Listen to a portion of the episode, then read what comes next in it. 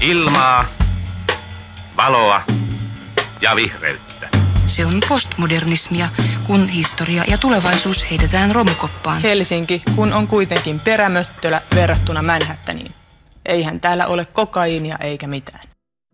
Ajatuksia kaupungista. Tervetuloa kuuntelemaan Ajatuksia kaupungista podcastia. Minä olen Jussi ja tämä jakso nauhoitetaan etänä, koska nyt on taas nämä koronarajoitukset päällä tavallista tiukemmin. Ja tässä jaksossa keskustellaan asukkaista, asukkaiden kaupunkikokemuksista. Ja, ja tota, tätä jakson teemaa taustoittamaan meillä on vieras ää, Marketta Kyttä, maankäytön suunnittelun professori insinööritieteiden ää, koulusta Aalto-yliopistosta. Tervetuloa Marketta. Kiitos paljon Jussi ja Noora. Joo, ja tosiaan Noorakin on mukana tavalliseen tapaan. Ja tota, sen lisäksi, että olet professorina täällä tota, Aalto-yliopistossa, niin saat myös maankäytön suunnittelun ja liikennetekniikan ryhmän johtajana. Ja tota, nyt sitten kun keskustellaan tästä kaupunkikokemuksista ja muista, niin, niin, niin se, on, se on sen verran laaja käsite, niin toivottiin, että, että tota, niin kuin ihan tämmöinen professoritason vieras saada, saada mukaan ja tota, ää, avaamaan vähän näitä, näitä tota, ikään kuin tätä teoriaa ja, ja tutkimusta, mitä tähän asiaan liittyy. Ja tota, voitko ihan lyhyesti kertoa, että mitä, kuka sinä olet ja mitä te olette tehneet siellä Aallossa? Joo, äh, olen, mulla on tosiaan sillä lailla erityinen ja erikoinen tausta, että olen alun perin psykologi ja itse asiassa erityisalueekseni muodostui äh, ympäristöpsykologia. Ja Tämä liittyy siihen, että olen intohimoisen kiinnostunut ympäristön laadusta. Ja, mutta tämä ihmisnäkökulma ympäristösuunnitteluun muodostui sitten täksi minun omaksi kiinnostuksen kohteeksi. Ja myöhemmin väittelin arkkitehtiosastolla yhdyskuntasuunnittelusta ja oikeastaan minusta tuli semmoinen yhdyskuntasuunnittelijan ja ympäristöpsykologin risteytys. Ja koko urani aikana, nyt jo pian 30 vuotta, olen tehnyt tutkimusta juuri näistä inhimillistä näkökulmista kaupunkisuunnitteluun ja, ja tuota, siinä on riittänyt puuhaa. Okei, no tota, miten sitten, äh, sulla on tämmöinen moni, monipuolinen tausta, niin miten se on nyt sitten tässä, jos ajatellaan tätä teidän tutkimusta, niin, niin, niin onko siinä sitten tavallaan äh, ikään kuin päästy, päästy katsomaan niin kuin tämmöistä vaikka kaupunkiympäristöä vähän, vähän eri näkökulmasta kuin mihin sitten esimerkiksi just vaikka tämmöinen niin kuin arkkitehtien tai niin kuin muunlaisen yhteiskuntasuunnittelun tutkijoiden niin kuin näkökulma on ollut. Et miten te olette niin kuin lähtenyt hakemaan sitä, sitä tota teidän tutkimuskysymyksiä ja, ja, ja niin kuin näitä, näitä ongelmia? No se tapahtui kyllä aika luontevasti, että, että ilman muuta mua psykologina kiinnosti nämä inhimilliset ö, tulokulmat ö, elinympäristöjen suunnitteluun. Alun perin olin kiinnostunut ihan ö, asuntojen suunnittelusta yhtä lailla kuin elinympäristöstä laajemmin, mutta koska sitten olen päätynyt työskentelemään niin kuin yhdyskuntasuunnittelun tutkimus- ja koulutuskeskuksessa ja nykyään sitten tässä omassa tutkimusryhmässämme, niin sitten se kiinnostus on enemmän niin kuin fokusoitunut siihen kaupunkisuunnitteluun laajemmin, eikä niinkään asumiseen tai sisätiloihin. Mutta niin kuin sen voisin vielä sanoa, että niin kuin ympäristöpsykologina mä oon kyllä sillä lailla myös vähän erikoinen tapaus, että niitä ympäristöpsykologeja, jotka on kiinnostuneita tästä rakennetusta ympäristöstä ja, ja suunnittelusta, niin niitä on todella vähän. Että suurin osa ympäristöpsykologeista on kiinnostunut niin kuin joko ihan niistä niin kuin psykologisista prosesseista, mitkä tämän ihmisen ympäristösuhteen takana on, tai sitten luonnon ympäristöistä. Ja tämmöinen on harvinaisempaa ja varsin harvinaista, että kiinnostus ensisijaisesti kohdistuu rakennettuun ympäristöön.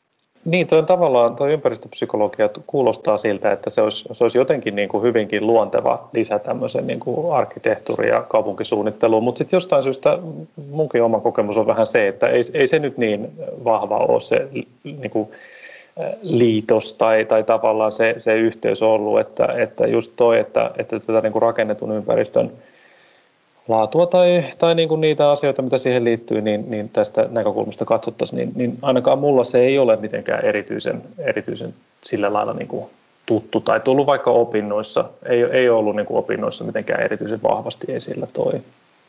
toi ja useinhan, jos tähän vielä komppaan kyllä Jussi tota sun näkemystä ja ehkä oma jotenkin syntynyt kuva on vähän semmoinen, että monet sellaiset asiat ja ehkä niin kuin laatutekijätkin, ei, ei, huom, ei kaikki, mutta monet sellaiset asiat, mitkä niin kuin intuitiivisesti saattaa niin kuin arkkitehdelle ja muillekin tulla, että tämmöinenhän niin kuin varmaan toimisi ja olisi miellyttävää, niin sieltä löytyy sitten niin kuin tutkittua taustatietoa niin kuin sieltä ympäristöpsykologian näkökulmasta, mutta ehkä No ainakin niin kuin oman koulutukseni pohjalta täytyy sanoa, että ehkä niin kuin en ainakaan itse olisi osannut niin kuin hakea sitä tietoa tai hakeutua sen tiedon pariin, vaikka varmasti se olisi niin kuin näin argumentaation kannalta tosi hyvä homma.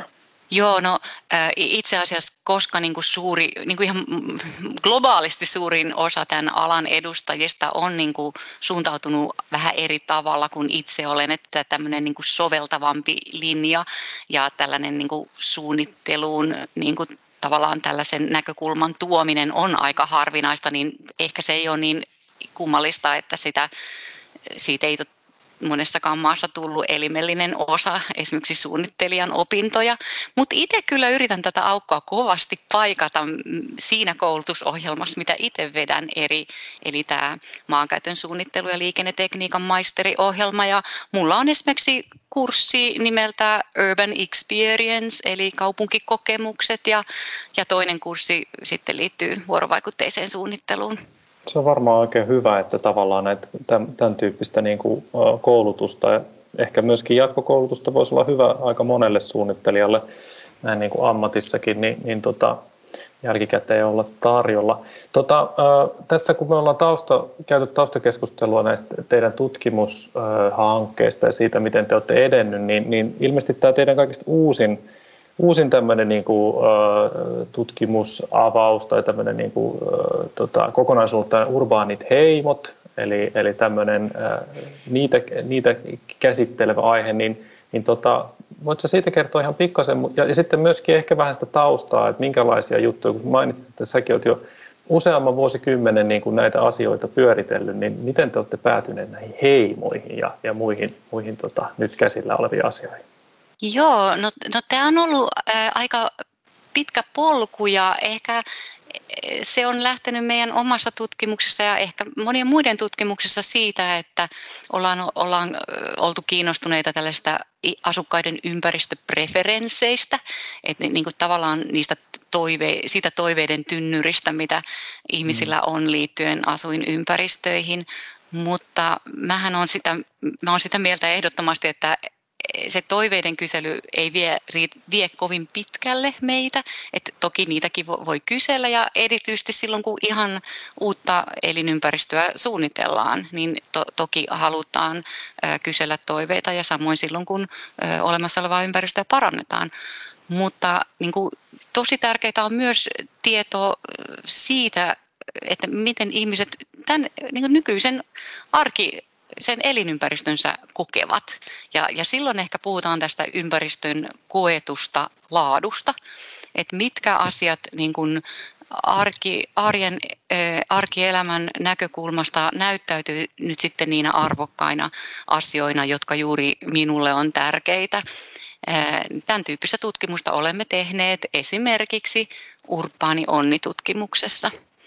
Mutta sitten mitä tulee noihin asukasheimoihin, niin se on ehkä sitten yksi niin kuin seuraava askel, mikä musta on tärkeä tehdä, että, että elinympäristön koettua laatuakin voi ehkä tutkia vielä sillä lailla, että vähän niin kuin keski, keskiarvoistain, että, niin kuin, että tyyli, että kaikilla että töölöläiset keskimäärin arvostaa näitä ja näitä asioita, kun taas kannelmäkeläiset näitä ja näitä asioita. Ja, ja siinähän on tietysti suurena puutteena se, että, että ei olla herkkiä yksilöllisille eroille ja, ja sille, että esimerkiksi ihmiset, jotka elää eri elämänvaiheita, niin voi arvostaa varsin erilaisia asioita samassakin ympäristössä. Ja, ja urbaani heimot on ehkä sitten tällaisia, voidaan nyt puhua lainausmerkeistä tosiaan heimoista, niin on ehkä sellaisia ihmisryhmiä, jotka, jotka jakaa aika, vähän niin kuin samantyyppisiä arvostuksia ja elinympäristön laadun kokemustapoja. Niin, eli tavallaan nyt siellä töölöläisissä olisi sitten niin kuin niitä heimo, heimoyksiköitä tai näitä heimo tavallaan semmoisia niin kuin erilaisia ryhmittymiä, josta, josta löytyy tiettyjä samanlaisia käytösmalleja tai tiettyjä niin kuin asioita, mitä he sitten arvostaa. Joo, toki niin kuin nämä heimot sitten voi olla niin kuin joko silloin kun me ruvettiin tekemään tätä heimotutkimusta, itse asiassa ensimmäinen semmoinen tutkimus meillä toteutettiin Tampereella ja siitäkin on jo aika monta vuotta, varmaan joku seitsemän vuotta, niin mä itse ehkä vähän oletin, että, että kun me nyt tunnistettiin sitten kolme erilaista heimoa, niin sieltä löytyi tämmöisiä kuin säpisijöitä ja kotoilijoita ja naapurustolaisia, niin ehkä kuvittelin, että, että ne kotoilijat löytyy sitten jostain alueelta ja naapurustolaiset toiselta alueelta, mutta niinhän ei käynyt, että semmoista ihan, ihan selkeää niin kuin alueellista jakautumista ei tapahtunut, vaan samasta, samastakin kaupungin osasta voi löytyä kaikkia näitä kolmea ö, heimotyyppiä. Mutta kyllä sitten samaan aikaan löytyi tiettyjä tendenssejä, että, että niin kuin niiden eri ryhmien osuudet eri tyyppisillä alueilla kyllä vaihteli silleen kiinnostavalla tavalla. Joo, tota, te, että täällä löytyy vaikka nyt siis sieltä tietyltä maantieteelliseltä alueelta näitä eri ryhmiä, niin se on minusta siinä mielessä ihan kiinnostavaa, että, että usein sitten taas, jos ajatellaan vaikka kaavahankkeita, tehdään täydennysrakentamista tai, tai, tai ylipäänsä niin kuin ollaan, ollaan dialogissa asukkaiden kanssa, niin sieltä usein ehkä nousee esiin tietyt, tietyt tota, näkökulmat. Ja, ja mun mielestä tavallaan se, että olisi näitä tämmöisiä vähän laajempia ää, tota, analyysejä siitä, että minkälaisia ihmiskäyttäytymismalleja tai, tai tämmöisiä ryhmiä nyt sitten voisi olla, ja niitähän voi olla tosiaan enemmän. Tämä on tietysti jonkinlainen yksinkertaistus, niin, niin, tota, niin niin se on minusta aika kiinnostavaa, koska se tuo sitä monipuolisuutta, mikä varmaan on ollut ehkä teillä laajemminkin se, että tämä kohti siitä keskiarvoajattelusta kohti niin kuin tämmöistä niin kuin hienojakoisempaa tota, ymmärrystä näistä alueiden, alueiden niin kuin ihmisten tota, toiveista ja muista kokemuksista. Niin, itse asiassa tähän väliin voisin ö, sanoa, että tämä tämmöinen sekoittamispolitiikkahan on ollut, mm. jos oikein ymmärrän, niin varsinkin täällä Helsingissä hyvin keskeinen niin periaate kaupunkisuunnittelussa jo pitkään, ja sille, jolloin niin kuin, tarkoituksena on ymmärtääkseni ollut se, että asuinalueista ei muodostu sellaisia niin kuin saarekkeita, jotka kerää vain yhden tyyppisiä ihmisiä, tai vaikka tietyn, tiettyä so, sosioekonomista niin kuin, profiilia omaavia ihmisiä, vaan, vaan erilaisia ihmisiä samalla, asuisi samalla alueella. Tämä on ajateltu niin kuin sosiaalisesti sanotaan vaikka sosiaalisesti kestävämmäksi ratkaisuksi kuin mm. semmoinen segregoitunut ö, rakenne. Ja itse pidän sitä erittäin arvokkaana asiana ja, ja ehkä te, te taas sitten Jussi ja Noora tiedätte varmaan parhaiten sen, että kuinka tätä sitten käytännössä toteutetaan ja minkälaiset asiat niin edistää sitä ö, sekoittuneisuutta ja sitä, että sama alue toimii niin kuin monenlaisille heimoille. Niin, no tätä mä jäin kyllä just miettimään, että mun mielestä on tosi kiinnostava tapa niin kuin nämä heimot ja, ja niin kuin heidän ikään kuin vähän, toki vähän keskiarvoiset, mutta kuitenkin niin kuin erilaiset referenssit, niin, niin kuin sanottaa sitä, että meillä on erilaisia äh, ihmisiä ja ihmisryhmiä sen sijaan, että me vaan jotenkin tyydyttäisiin sanomaan, että, että on loputtomasti toiveita ja on mahdotonta tehdä mitään eroa. Tai että jotenkin, mm. että et, niin kuin tämä tuo vähän semmoista niin kuin struktuuria siihen ja että sit voidaan niin kuin tosiaan, että vaikka sano, sanoitkin tässä, että samalla alueella tietysti voi olla niin kuin monen heimon porukkaa, mutta ehkä semmoista kuitenkin vähän tietyn tyyppiset asujat sitten voi keskittyä hieman enemmän jollekin seuduille, niin tota, että se Joo. on arvokasta tietoa ja että sillä pystytään sitten varmasti niin kuin kehittämään alueita, mutta et, et onhan niin kuin ehkä ehkä Jussi osaa tässä vielä jatkaa niin kuin enemmän, mutta että ainakin näin päätöksentekijän näkövinkkelistä, että, että totta kai me yritetään jotenkin sparrata sitä, että sitä segregaation vastasta, niin kuin, jos ei nyt ihan taistelua, niin ainakin niitä aktiivisia toimia niin tehdään, tehdään ympäri kaupunkia. Me voidaan puuttua asuntojen hallintojakaumiin ja ja, tota, ja vähän tälleen niin kuin aika vahvasti tämmöiseltä niin kuin tilastokantilta tarkastella asioita, mutta et mun mielestä nämä heimot on niin kuin hieno työväline, että, että sieltä saadaan vähän niin kuin niitä ihmisiä ja asukkaita esiin niin kuin tilastojen takaa. Joo, ja silti se perustuu niin kuin johonkin semmoiseen tutkittuun tietoon, että Just näin. Myös, mm. näitähän voi myös hahmotella vähän niin kuin sille, vaan niin kuin mielikuvituksen perusteella, ja näin on paljon tehtykin, että esimerkiksi liikennesuunnittelussa puhutaan tämmöistä personois, per, personas, niin kuin per, persoonista, okay. ää, jotka jos usein niin kuin, niitä vaan niin kuin tavallaan kuvitellaan, että täällä voisi olla tämän tyyppistä ja tämän tyyppistä ja tämän tyyppistä ja silläkin voi olla oma arvonsa, mutta kyllä mä itse, mä, mä lähtisin siitä, että tätä myös täytyy tutkia ihan empiirisesti ja, ja, ja etsiä niitä semmoisia ihmisryhmiä, jotka jakaa samantyyppisiä niin kuin, kokemuksia tai arvostuksia. Ja tätä on täysin tehtävissä ja, ja silti se ei sillä tavalla tarkoita sitä, että, että me, meidät jokaisen että laitettaisiin johonkin lokeroon, vaan totta kai voi olla niin, että mä oon yhdistelmä vaikka kahta niin kuin heimoa näistä kolmesta, tai että e, mun eri elämänvaiheissa mä, mun arvostukset muuttuu. Näin varmaankin käy useimmille meistä. Joo, toi on itse asiassa en, tai hyvin kiinnostavaa olisi kuulla just tästä, että mitenkä, mitenkä se on tavallaan just se, ihan se, se datakin kerätty ja muuta. Voidaan mennä siihen kohta. Voisin ihan lyhyesti vastata tuohon, mitä Noora kysyi tai mietit tuosta, että mitenkään nyt sitten kaupunki toimii. Niin, niin, niin sanotusti se, suolasin. Niin, suolaset, suolaset minut on suolattu. Niin, tota, ää, niin, niin, niin siis joo, kyllähän se tosiaan, että jos, jos nyt vaikka sitten täydennysrakennetaan jotain olemassa olevaa aluetta, niin kyllähän siinä tehdään aika paljon just tätä yhteistyötä sen ympärillä, että, että kun meillä on tiettyjä taulukko- tai niin kuin tilastotietoa sen alueen tota, just näistä tota, sosiaalisista, on erilaisia sosiaalisia mittareita ja muita, minkä, minkä pohjalta nyt sitä arvioidaan sitä, että minkälaista esimerkiksi rakennustuotantoa sen täydennysrakentamisen kannattaisi olla – käytännössä se on niin tuo asumisen ja maankäytön ohjelma, jonka kautta sitä niin kuin, niin kuin semmoisena järjestelmänä ohjataan, mutta sitten sen lisäksi totta kai kun tehdään yksittäisiä hankkeita, niin sitten sit käydään neuvottelua, että mikä olisi nyt sitten just siinä tietyssä ympäristössä se paras tapa tasapainottaa ja, ja just taistella sitä segregaatio-asiaa. Mutta siinä on kyllä jotenkin hyvin semmoinen niin kuin just tavallaan niin kuin mekaaninen tota, niin kuin se lähestyminen siinä mielessä, että se perustuu tämmöisiin tiettyihin,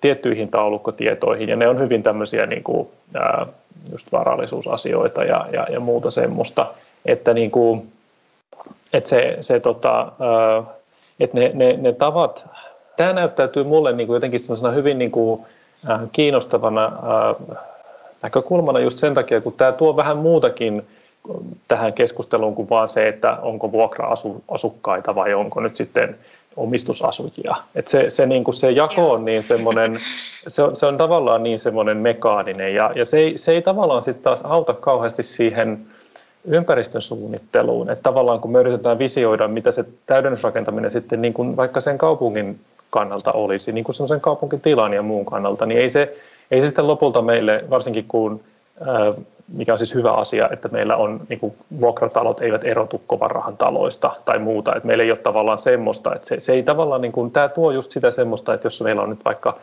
tietoa siitä, että on, on tämmöinen kotoiluominaisuus ihmisissä, niin se voi painottaa tiettyjä asioita sit niissä hankkeissa tai se naapur, naapurustolaisuus tai se säpisiä juttu, koska koska sitten taas äh, niin kuin helposti, jos on, käydään niin kuin sitä perusasukas äh, tota, vuorovaikutuskeskustelua, niin se, siinä taas sitten painottuu, äh, niin kuin sanotaanko tyypillisesti, siinä on ehkä painottunut enemmän sellaiset asiat, jotka liittyy esimerkiksi tiettyjen asioiden vastustamiseen, ja, ja sitä kautta niidenkin, äh, niiden vastustusargumenttien pohjalta on hyvin vaikea ää, niin kuin, ää, löytää sitten taas positiivisia ominaisuuksia, mitä olisi kuitenkin myös hyvä saada siihen hankkeeseen. Totta kai siis se keskusteluun liittyen siihen, että onko hanke ylipäänsä hyvä tai ei, niin se on tärkeä, mutta se, että että siihen tulisi mukaan just tämmöisiä näkökulmia näihin liittyen, niin, niin, niin. oikein hyvä.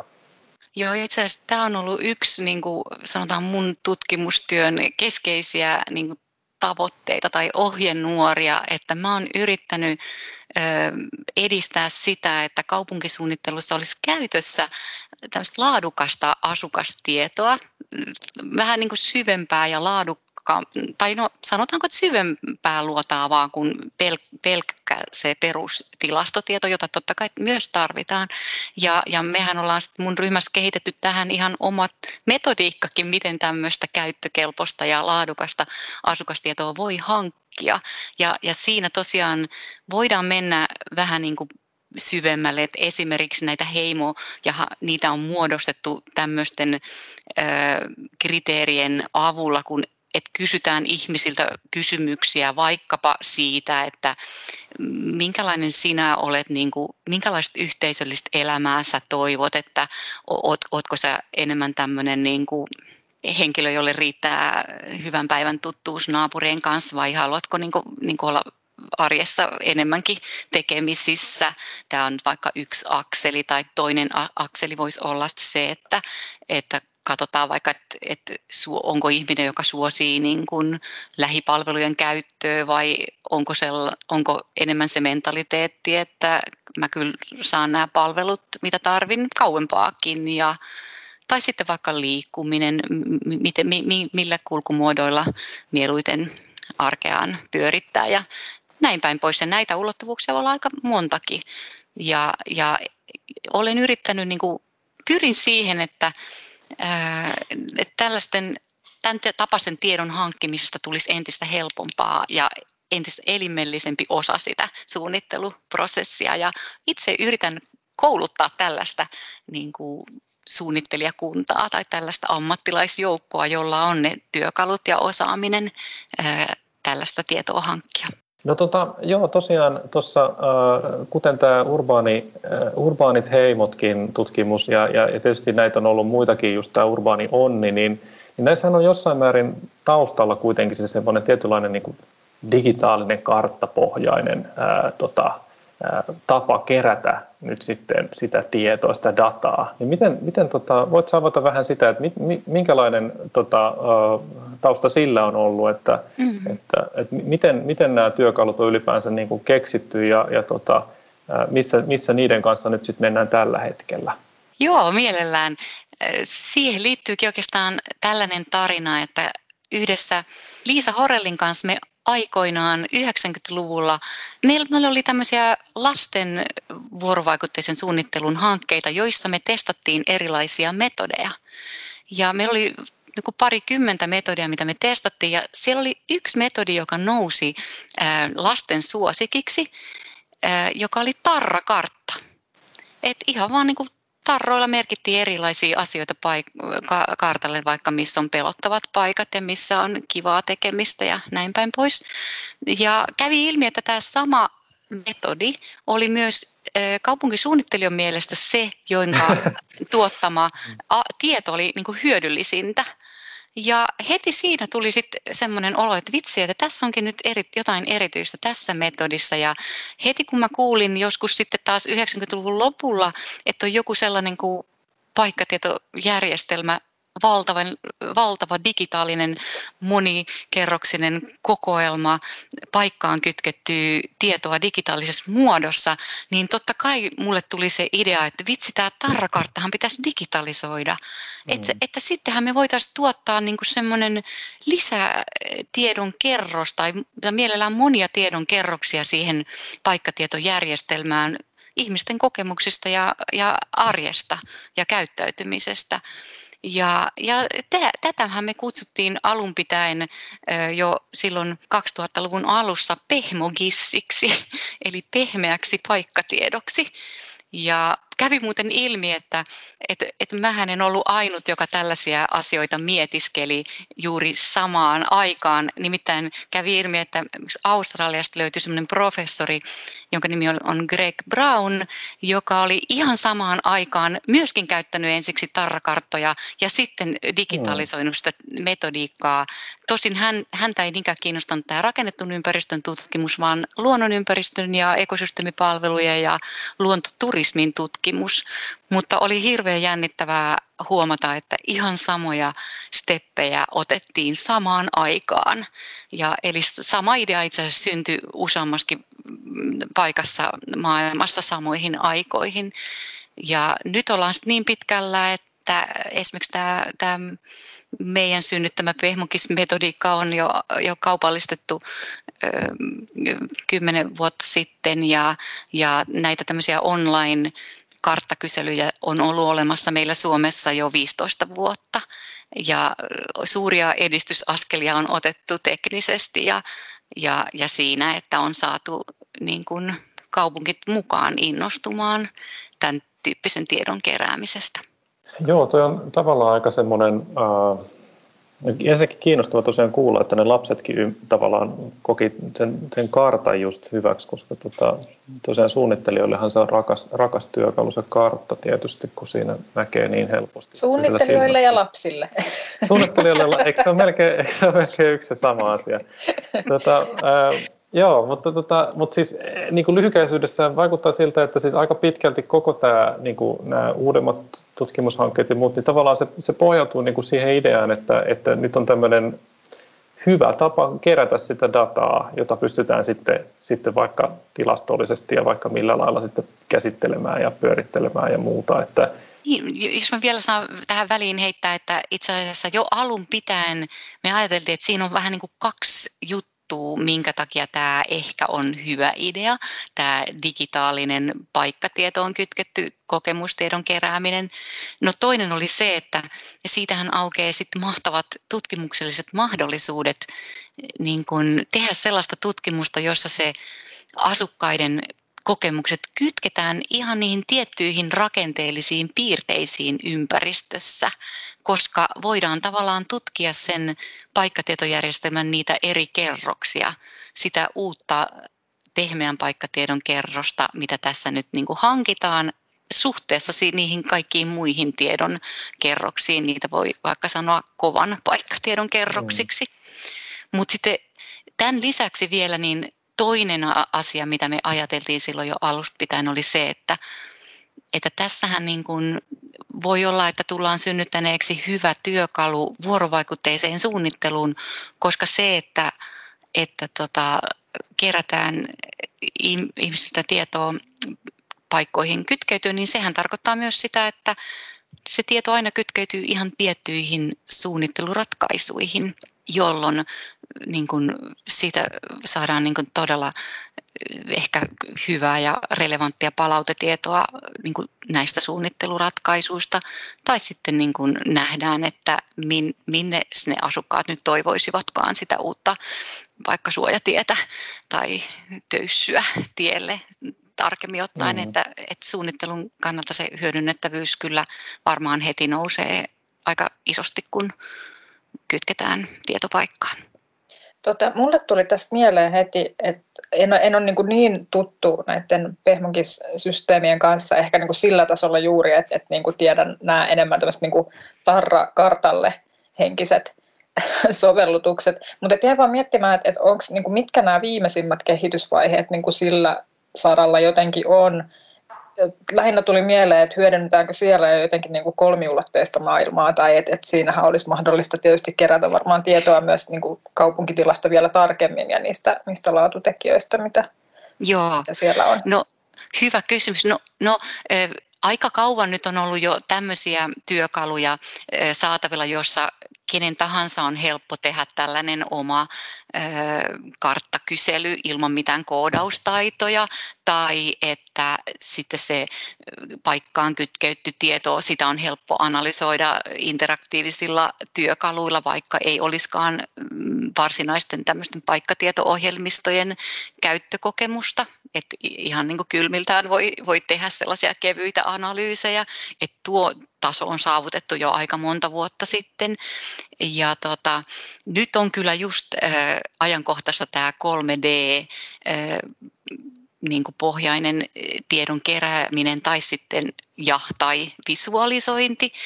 Äh, ja siinä ei ole nyt ihan ei olla vielä äh, mun käsittääkseni siinä, että kukaan olisi ryhtynyt isommin keräämään äh, aineistoja tällaisilla työkaluilla yhtenä niin kuin haasteena tässä on ymmärtääkseni se, että täytyy saada tarpeeksi helpoksi se kartan käsittely niin kuin siellä sen kyselyn vastaajan päässä, että myöskin ne, jotka ei ole mitään peli, pelialustoja käyttäneet, mm. niin osaa sitten niin kuin sujuvasti toimia tai liikkua siinä karttaympäristössä.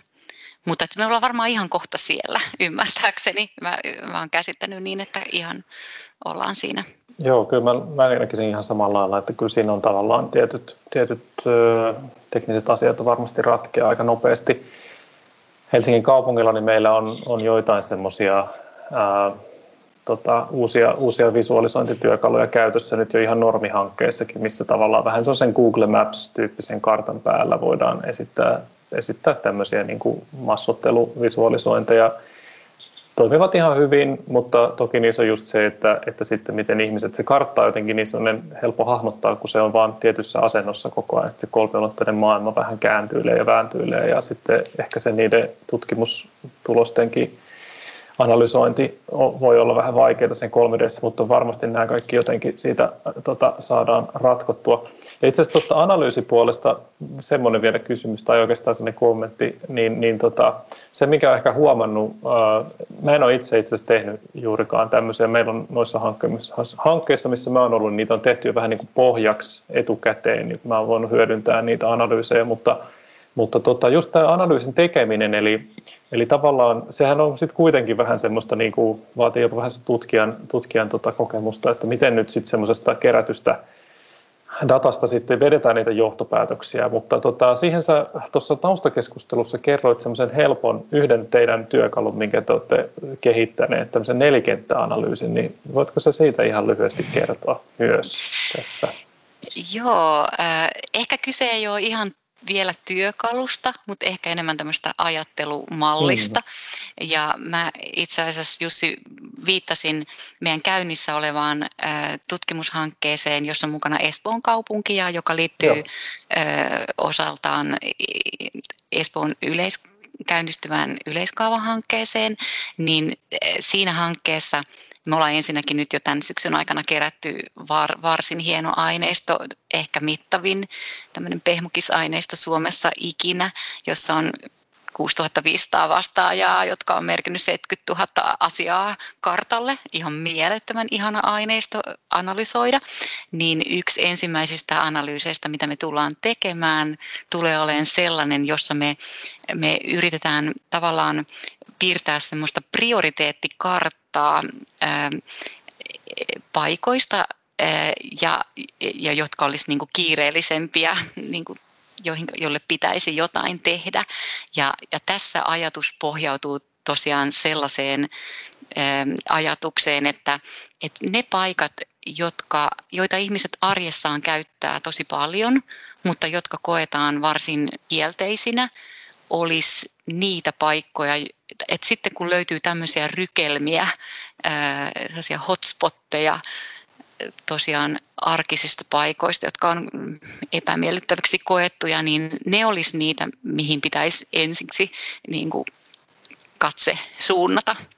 Ja verrattuna sitten niin kuin ehkä siellä on sitten muita kategorioita siinä mallissa, esimerkiksi ne paikat, jotka, joissa ihmiset käy, käy, käy ehkä usein, mutta jotka koetaan hyvin myönteisiksi, niin onhan ehkä selvää, että ne, ne sitten jo on varsin niin kuin toimivia arjen kannalta. Ja, mutta että kaikki nämä eri kategoriat siinä syntyy neljä eri, eri kategoriaa, niin on suunnittelin kannalta erilaisia toimenpiteitä ja eri, eri prioriteettiasteita vaativia, jolloin tämä ajattelutapa toivon mukaan tulee palvelemaan suunnittelua varsin konkreettisesti.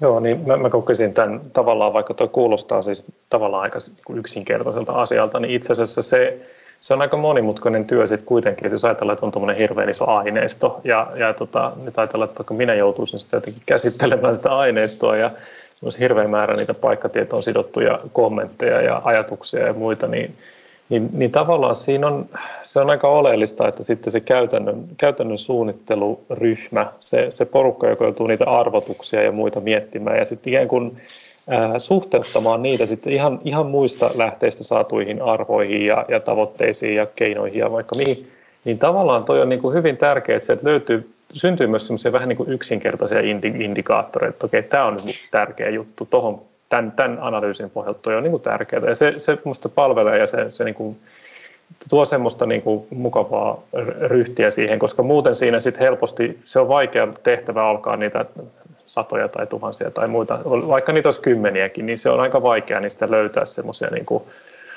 jotenkin hyviä, hyviä tota, se valinta, valintatyö on paljon semmoista niin kuin hähmäsempää, että toi, toi hyvää semmoista kivaa konkretiaa. Ja meillähän on Suomessa joitakin kaupunkeja, niin kuin esimerkiksi Lahden kaupunki, joka on tehnyt niin kuin todella arvokasta työtä, oikeastaan pioneerityötä siinä, että että he on kehittänyt niin niitä tapoja varmistaa se, että tätä asukastietoa, jota on kerätty eri työkaluilla, todella otetaan käyttöön ja että se todella niin kuin, vaikuttaa suunnitteluratkaisuihin ja, ja että se palvelee niin kuin, ei vain suunnittelutoimea, vaan myös muita ää, sektoreita kaupungissa, koska ilmiselvää on, että kaupunkikehittäminen on niin kuin, tämmöinen monisektoriaalinen mm. yhteistyöhanke. Ja, ja silloin niin kuin joku metsäsektori ja, ja terveystoimi ja opetustoimi voi olla ihan yhtä tärkeitä niin kuin työpareja tai kumppaneita Kyllä. siinä prosessissa. Ja, ja heillä on ollutkin sellaisia niin kuin käytäntöjä, joita on kehitetty siellä kaupungissa, jotka edistää tätä yhteistyötä ja jotka sitten mahdollistaa sen, että he pystyvät sanomaan asukkaille, jotka vaivautuu heidän järjestämiin vuorovaikutteisen suunnittelun tilaisuuksiin, että, että me otetaan se tieto vakavasti, mitä te tuotte tähän pöytään, että se, se vähintäänkin talletetaan ja se analysoidaan ja se otetaan vakavasti. Et sitä sen sijaan he eivät voi luvata, että se sun idea ensi viikolla toteutettaisiin, mutta vähintäänkin, että se tieto niin kuin huomioidaan ja otetaan osaksi sitä tietoaineistoa muiden tietoaineistojen rinnalla kaupunkisuunnittelussa. Niin mä jäin ehkä miettimään tässä vielä sitä, että toki nyt on niin kuin ensinnäkin ihana kuulla vaikka tämä Lahden esimerkki ja, ja näin, että, että selvästi niin kuin on mahdollisuus kehittää tämmöisiä käytäntöjä, kun, kun semmoista tahtoa on, että, että jotenkin että ikään kuin se asukasvuorovaikutuskin sitten ehkä niin kuin vahvistuu vielä ja, ja toimii, toimii paremmin. Mutta että, että on ikään kuin tämmöistä pehmokis-selvitystyötä, jota tehdään ehkä niin kuin tiettyihin hankkeisiin, tai niin kuin nyt vaikka Espoon yleiskaavan tiimoilta – tehtävä kysely, mutta sitten sit, kun teillä oli näitä niin kuin, ikään kuin muita tai, tai niin kuin yleisemmällä tasolla liikkuvia ehkä näitä tutkimushankkeita, niin jäin pohtimaan niin kuin sitä, ja tämä on nyt ehkä tämä pönttö kysymys, mikä esitetään aina, että miten, miten sitä niin kuin sit saisi vietyä sinne, sinne konkretiaan ikään kuin, että, että, niin kuin, että mi, miten tota, varmasti Kaupunkisuunnittelijathan seuraavat aktiivisesti koko ajan alalla tapahtuvaa tutkimusta ja tutkimustuloksia, mutta toisaalta, että miten myös niin kuin vaikka kuntapoliitikot, sit niin kuin, mitä pitäisi osata vaatia, että, että tuota, saadaan vietyä näitä hyviä käytäntöjä eteenpäin?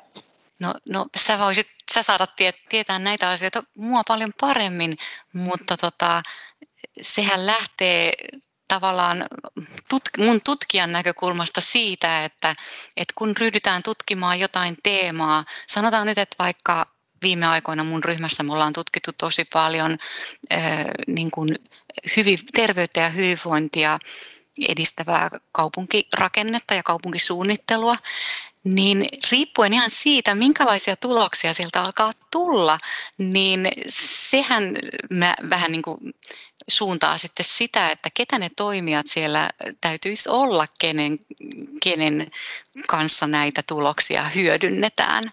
Ja tässä niin kuin hyvinvointia edistävässä kaupunkisuunnittelussa yksi keskeinen toimija on vaikka liikuntatoimi. Ja, ja tota, tai totta kai puisto-osasto ja totta kai liikennesuunnittelu ja kaupunkisuunnittelu, mutta sieltä voi tulla niin kuin, ähm, tämmöisiä keskeisiä kumppanuuksia hieman niin kuin yllättäenkin. Mutta se, se sitten taas kaupung, eri kaupungit on hyvin erilaisia siinä, että esimerkiksi miten tämä monisektoraalinen yhteistyö onnistuu. Voi olla, että lähtökohtaisesti se on hieman helpompaa pienemmissä kaupungeissa, jossa ei ole niin kuin, niin, mm. niin kuin, tavallaan, siiloutunutta tämä ää, toiminta ollut. Ja, ja ymmärtääkseni kuitenkin sitten isommissa kaupungeissakin, niin kuin Helsingissä, niin pyritään pois tästä siiloutuneesta. Joo, kyllä näinhän se on, kyllä. Mm. Ja kyllähän toi kuulostaa jotenkin tosi niin kuin, järkevältä ajattelutavalta, että se just voisi mennä näin, että tietysti niin kuin vaikka kaupunkiorganisaation sisälläkin nämä niin kuin ikään kuin, vaikkapa nyt sitten niin kuin liikuntapuoli tai, tai ikään kuin nämä eri substanssiosaajat, niin voisi tuoda myös ja syöttää ikään kuin uusia sisältöjä ja ehkä niin kuin päivittää myös jotain asioita sinne niin kuin kaupunkisuunnittelun puolelle. Joo, mä voisin tuosta jatkaa sen verran, että, että just esimerkiksi Helsingissä niin niin, niin just eh, tavallaan tällaiset karttapohjaiset analyysityökalut, niin ehkä just kaavoitus, voidaan ajatella, että kaavoitus, niin kuin kaavoituksen valmistelussa äh, ihan tämmöisessä, niin kuin, mihin laitetaan rakennuksia, mihin tehdään teitä ja muuta tälleen. Niin siinä, siinä tavallaan tämä karttapohjainen juttu on niin kuin, se on jotenkin todella, todella niin kuin luonteva. Mutta sitten itse asiassa just tänään olin kokouksessa, missä mietittiin just näitä liikuntapalveluita ja, ja tota, siinä jotenkin tuli esiin just se ero, että, että miten vaikka liikuntapalveluiden tai vaikka kouluihin liittyvien asioiden, niin kuin, että, että niillä on sitten taas ihan omat työkalut helposti tai omat tavat hoitaa niitä, niitä tota, ää, omia niin kuin, sitä kehitysajatteluaan. Eli, eli tavallaan niin kuin, kyllä, okei, siiloutumisesta yritetään päästä pois, ää, yhteistyötä yritetään tehdä, mutta tota, ja tehdäänkin totta kai, mutta siis se, että meillä on erilaiset tavat hankkia tietoa, ja, ja nyt esimerkiksi, jos, jos haluttaisiin, että tässä olisi vaikka tämä terveysnäkökulma silleen kokonaisuudessaan, että sen avulla voitaisiin niin pyörittää esimerkiksi just näitä eri, eri tota, kaupungin palveluita, niin, niin se, se kyllä vaatisi aika uudenlaista yhteistyötä, mä näkisin, että siinä on niin paljon kehitettävää. Joo, tosin meillä on erittäin hyvä kokemusta jo siitä, että miten esimerkiksi tosiaan tämä liikuntatoimi onkin aivan keskeinen yhteistyökumppani. teimme esimerkiksi joku vuosi sitten sellaisen tutkimuksen, missä oli kyse niin veden äärellä olevista tärkeistä paikoista kaupunkilaisille. Ja kävi ilmi, että liikuntatoimi oli aivan todella kiinnostunut tämän tutkimuksen tuloksista, mitä tulee esimerkiksi yksittäisten liikuntapaikkojen käyttäjiin, että mistä tänne tulee käyttäjät ja, mm. ja kuinka tärkeä paikka juuri tämä on, koska tämä liikuntatoimi joutuu tekemään ratkaisevia päätöksiä esimerkiksi eri paikkojen kunnossapidon asteesta tai talvikäytöstä ja, ja näin Kyllä. päin pois. Ja, ja se meidän kysely antoi niin kuin oikeastaan suoraa vastauksia näihin kysymyksiin ja, ja oltiin ihan hirveän iloisia tästä yhteistyöstä. Toinen esimerkki on tutkimus, joka, jota ollaan myös tehty ihan tässä hiljattain. Tiina Rinne ex-laatikainen väitteli vähän yli vuosi sitten ikäystävällisestä kaupungista, että minkälainen kaupunki tukee tämmöistä aktiivista arkea myös silloin, kun ollaan, niin kuin ikäännytään, niin, niin tässä oli tosi hedelmällinen yhteistyö samoin liikuntatoimen ja sitten myös sosiaalitoimen kanssa, että siellä tuli monia hyvin konkreettisia kysymyksiä eteen, niin kuin esimerkiksi se, että missä, missä asuu semmoisia asu, ikääntyneitä asukkaita, joiden lähikauppa on tosi kaukana, jolloin se tulee sosiaalitoimelle niin kuin valtavaksi ongelmaksi heti, kun nämä ihmiset menettää ajokortin. Ja mm. tota, joo, et, et näitä kysymyksiä on niin kuin valtavasti, mihin tämmöinen asukastieto voi tuoda vastauksia. Ja, ja tosiaan ne hyödyntäjätahot ei ole vaan näitä suunnittelutoimen edustajia.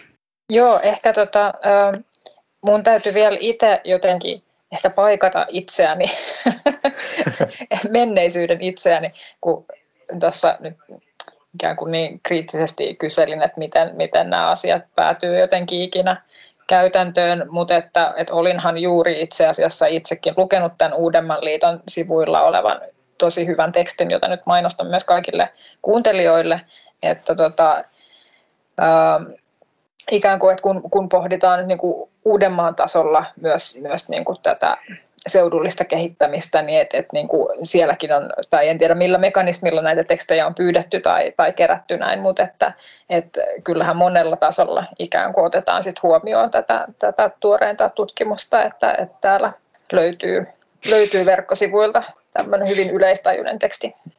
Joo, ja siinä tekstissä mä itse asiassa kirjoitan aika monista meidän uusista tutkimushankkeista ja tuo ihan tuoreista tutkimustuloksista ja, ja esimerkiksi liittyen juuri tähän terveyden edistämistematiikkaan, joka on ollut meille hyvin keskeinen teema. Ja sehän on muuten sellainen teema, joka vie tätä asukastiedon, niin kuin, tai vie sitä mun mielestä askelta niin kuin taas syvemmälle tasolle, että jolloin tulee tämä ajatus, että ei riitä, että me tiedetään, mitä asukkaat toivois tai mitä he arvostaa nykyisessä ympäristössä. On tärkeää myös tietää, minkälainen ympäristö tukee ihmisten hyvinvointia ja onnellisuutta ja elämänlaatua.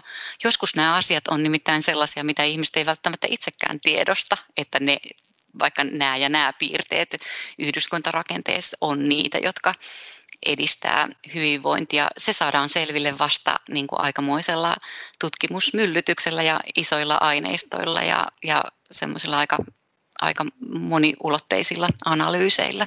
Mutta tämän tyyppistä tutkimusta olemme tehneet paljon ja siitä kerrotaan siinä pikkuartikkelissa. No mutta nyt, nyt tämän mielettömän tiiserin jälkeen niin kerron nyt jotain elementtejä jotka edistävät tätä hyvinvointia.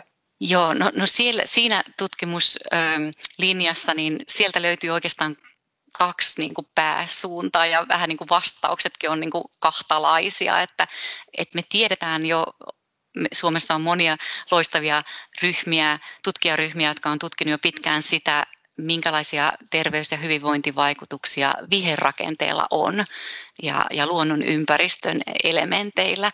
Ja me, me tiedetään esimerkiksi, että luonnon ympäristöllä on upea kyky elvyttää ihmisiä stressistä ja, ja toki myös niin kuin, äm, e, edesauttaa niin kuin liikkumista siellä luonnossa. Että toinen puoli vastauksesta löytyy niin kuin tuosta suunnasta. Mutta sitten se toinen puoli, joka on ehkä vähän vähemmän tunnettu ja uudempi, liittyy siihen, että, että että varsin tiivis yhdyskuntarakenne, sellainen yhdyskunta, jossa palvelut löytyy läheltä, on myöskin terveyttä ja hyvinvointia edistävää sitä kautta, että se edistää liikkuvaa, edistää arkiliikkumista, liikkuvaa elämäntapaa ilman autoa että, että jos, jos tosiaan lähipalvelut palveluja löytyy kävelyetäisyydeltä tai pyöräilyetäisyydeltä, niin me vaan tullaan liikkuneeksi enemmän arjessamme ilman, että me niin kauheasti edes huomataan sitä. Ja itse asiassa ihan meidän uuden tutkimuksen mukaan tämä kyky ympäristöllä jopa niin kuin peittoa nämä meidän niin kuin omat niin kuin elämäntavalliset niin kuin vakiintuneet tavat, koska yhdessä hankkeessa me seurattiin ihmisiä, siis samoja ihmisiä, jotka muutti yhden tyyppiseltä alueelta toisen tyyppiselle ja kävi ilmi, että he todella muut, heidän arkeensa muuttui. Että jos he muutti tämmöiseltä väljemmältä alueelta tiiviimmin rakennetulle alueelle, niin, niin heidän arke, arkeensa muuttui tosiaankin liikkuvammaksi ja, ja, tuota, ja mikä ihmeellisintä oli, että myös ne asenteet muuttu perässä. Eli vaikutti siltä tosiaankin, että asenteetkaan eivät ole kiveen hakattuja ja että tämä tämmöinen nudging, ähm, miten se nyt käännetäänkään suomeksi, ähm, en ehkä heti muista, niin, niin se, se toimii.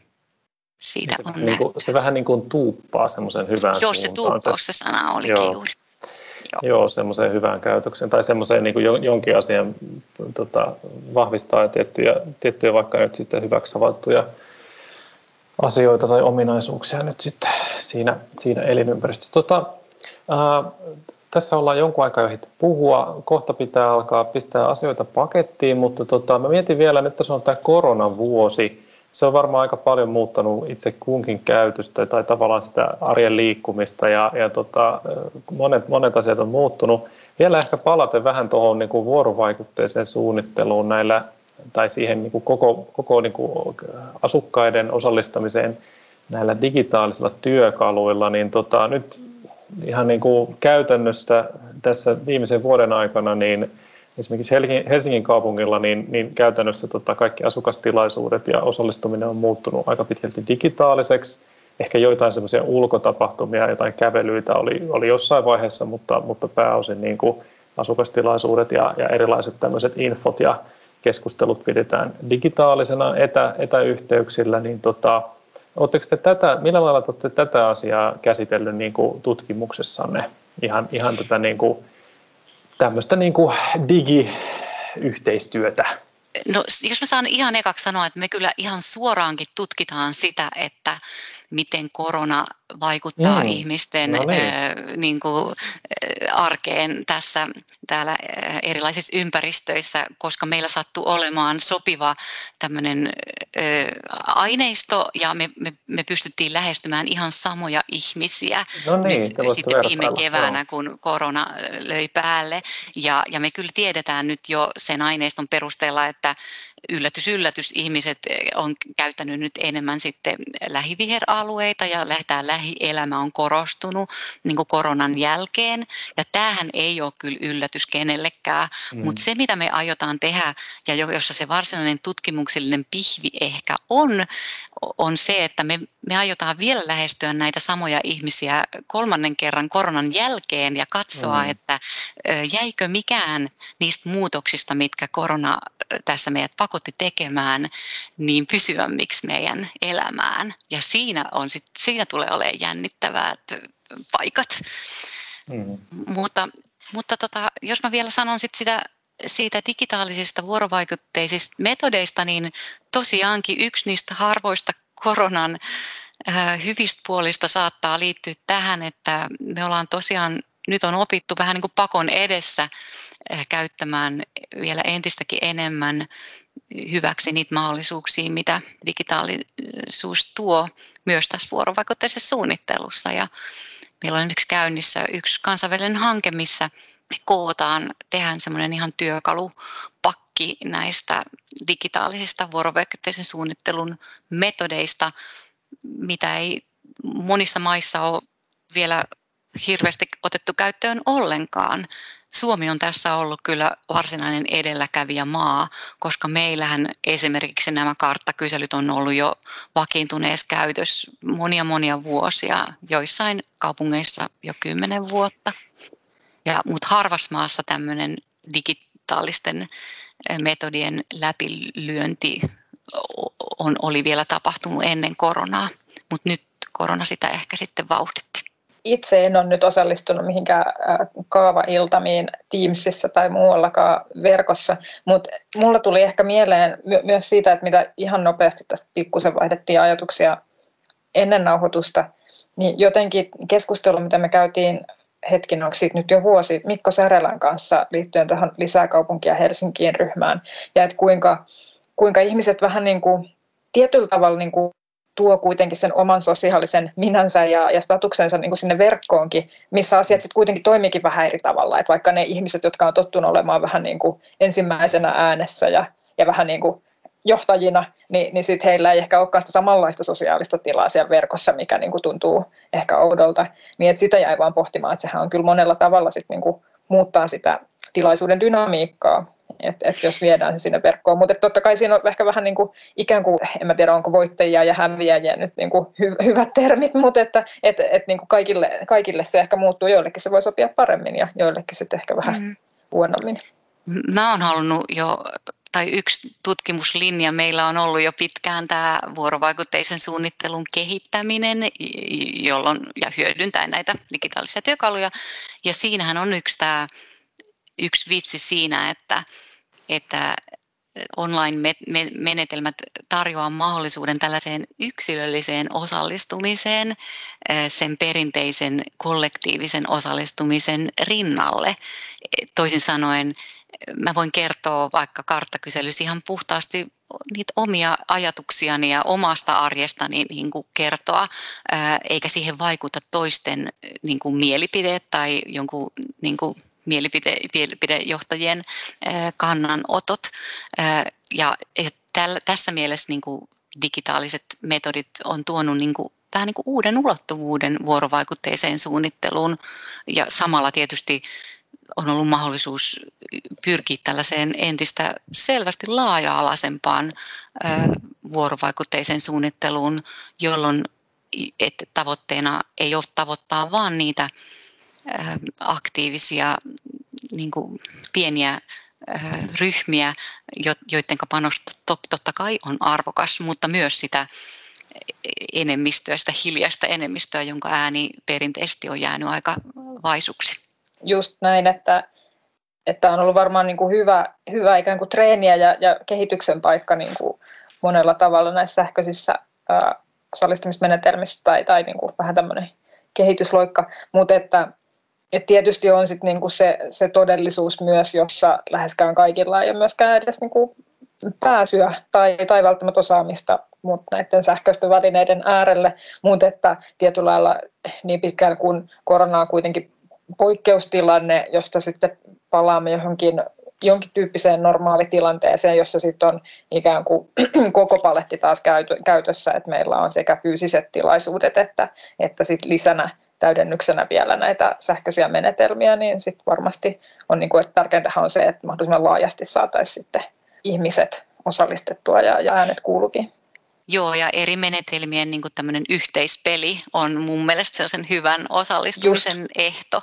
Ja juuri näin, että, että tätä digitaalista osallistumista tarvitaan, mutta myös tarvitaan niitä perinteisempiä osallistumisen muotoja, sitä kohtaamista, sitä ihan, ihan niin keskustelua ja oikeastaan niin kuin, on tavallaan erityyppisiä osallistumisen muotoja, jotka täydentää toisiaan hyvin tärkeällä tavalla, että, että sen lisäksi, että tämmöinen, pyritään tämmöiseen laaja-alaiseen, toi, joskus ehkä toivottavasti ihan edustavaankin niin kuin osallistumiseen, niin samaan aikaan me tarvitaan sitä erityisen intensiivistä, ehkä pienemmissä pienemmissä ryhmissä tapahtuvaa niin kuin yhteistyötä, jossa niin kuin koetinkivenä onkin sitten parhaat ideat.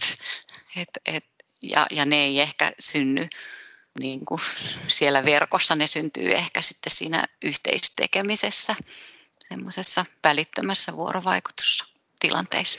Noista, noista välittömistä vuorovaikutustilanteista, niin oma kokemus on ollut se, että että niillä, on, niillä on aika iso arvo siinä mielessä, että jos sieltä löytyy, toki sieltä löytyy, saattaa löytyä semmoisia aika kriittisiäkin äänenpainoja, mutta sitten sieltä voi löytyä semmoisia hyviä, niin kuin just joku tämmöinen työpajatyöskentely, missä, missä oikeasti sitten saadaan vaikka, vaikka tota paikallisten asukkaiden tai jonkun seuran tai muun tämmöisen äh, ryhmittymän kanssa luotua joku hyvä idea, joka sitten saadaan myöskin sinne vaikka asemakaavaan mukaan tavalla tai toisella. Että se niin kuin, siinä mielessä niin kuin nämä karttakyselyt, ne on niin, ne on niin tavallaan semmoisia, ne on tavallaan aika tasasta dataa tai semmoista, että niissä pitää vähän erilainen analyysi olla sitten ehkä taustalla. Niin.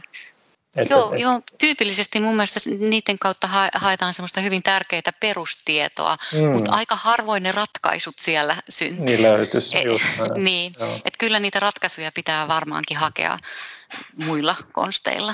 No tota, hei, tässä tosiaan ohjelma kääntyy kohti loppua, niin nyt sitten vielä, meillä olisi mahdollisuus vielä vähän niin kuin muutama, muutama loppusana tässä, tässä lausua. Ja tota, kuntavaalit lähestyy, ensi ens, tota, keväänä on kuntavaalit ja sitten tietysti tota, Marketta, sulla on varmaan tutkijana kaikenlaisia tämmöisiä hienoja tulevaisuuden ajatuksia, niin miten, miten nyt sitten, mitä kohti me olemme menossa tässä nyt sitten lähitulevaisuudessa ja mitä meidän pitäisi muistaa kuntavaaleja ajatellen? Tuleeko ja ehkä vielä, vielä lisää tähän, että kun tätä jaksoa nyt kuuntelevat kaikki ensi kevään kuntavaaliehdokkaat, niin millä keinoin saisimme nyt sitä laadukkaampaa kaupunkisuunnittelua ja kaupunkitilaa edistettyä? M- mitä kuuluu vaaliluvata? Kyllä.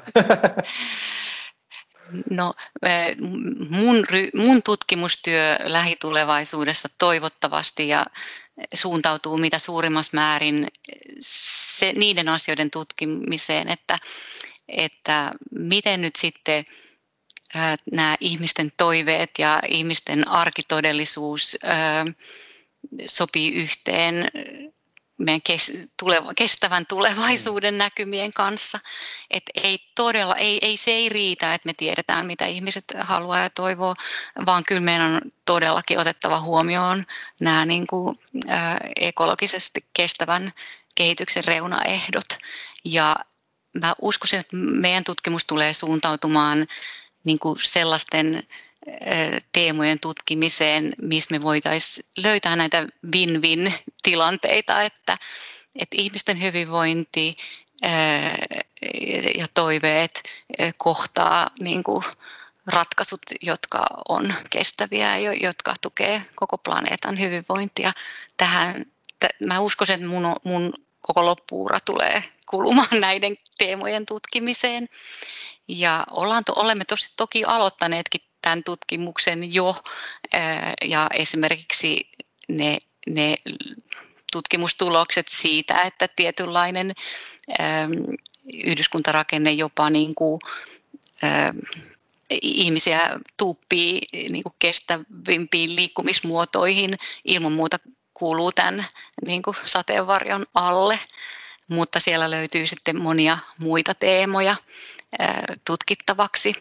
Ja kuntavaaleihin liittyen, niin yksi mun mielestä kyllä tärkeä teema on se, että minkälainen yhdyskunta mahdollistaa kestävän arjen ja parhaiten. Ja mä, mä sanoisin, että yksi vastaus tähän on ilman muuta yhdyskunta, joka mahdollistaa lähielämän, siis arjen niin, että, että sä voit, voit toimia ja liikkua kestävästi, aktiivisesti jaloin, omin jaloin ja pyörällä liikkuen. Ja tämähän visio tulee hyvin lähelle sitä 15 minuutin kaupungin ajatusta, jota, josta on paljon keskusteltu Suomessa ja muualla.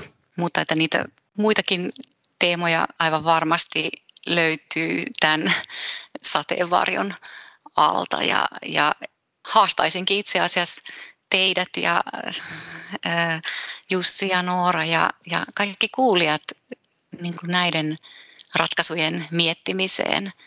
Meillä ei ole paljon aikaa niitä löytää. Meidän on pakko panna viisaat päämme yhteen. Tähän ajatukseen on helppo yhtyä. Ja me ainakin nyt Jussin kanssa katsotaan, että, että tämän tota, jakson yhteyteen niin linkataan vähän tekstejä kanssa, mistä pääsee sitten tutustumaan tarkemmin näihin sun tutkimustuloksiin ja, ja muutenkin näihin, näihin tota, konsepteihin. Me julkaistaan ihan kohta myös tuossa joulukuun lopussa niin se uudet web-sivut, jossa kootaan yhteen tätä tämmöistä paikkaan kytkettyä tutkimusta, ei vaan mun ryhmän tekemää, vaan, vaan usean eri tutkimusryhmän ää, tutkimukseen Suomessa ja sitten muissa maissa. Ja tota, tällaiset nettisivut avaamme ihan muutaman viikon päästä tässä. Hyvä, se oli tärkeä mainos. Joo, se oli oikein. Sieltä varmasti löytyy inspiroivia aiheita ja ajatuksia. Tota, aika lopetella ohjelma, vai onko Nooro vielä joku ajatus mielessä? Ei, ei enää ajatuksia. Ei mielessä. ole ajatuksia. Kiitos. Kaikki ajatukset on nyt laitettu reppuun ja paketoitu sinne. Kaikki valmiina. Hei, kiitos todella paljon Marketta, että ehdit ja, ja tota, suostuit meidän vieraaksi ja kerroit meille teidän hienoista tutkimushankkeesta. Oli tosi kiva keskustella teidän kanssa, Jussi ja Noora. Kiitos paljon, että pyysitte mukaan. Kiva, kiitos myös mun puolesta. Joo, ja, ja kiitos kaikille kuuntelijoille. Ja tota, tässä nyt sitten ehkä vielä tulee tämän jälkeen vielä yksi jakso tässä syksyllä, mutta katsotaan. Joo, moi moi. Hyvä, moi moi. Moi.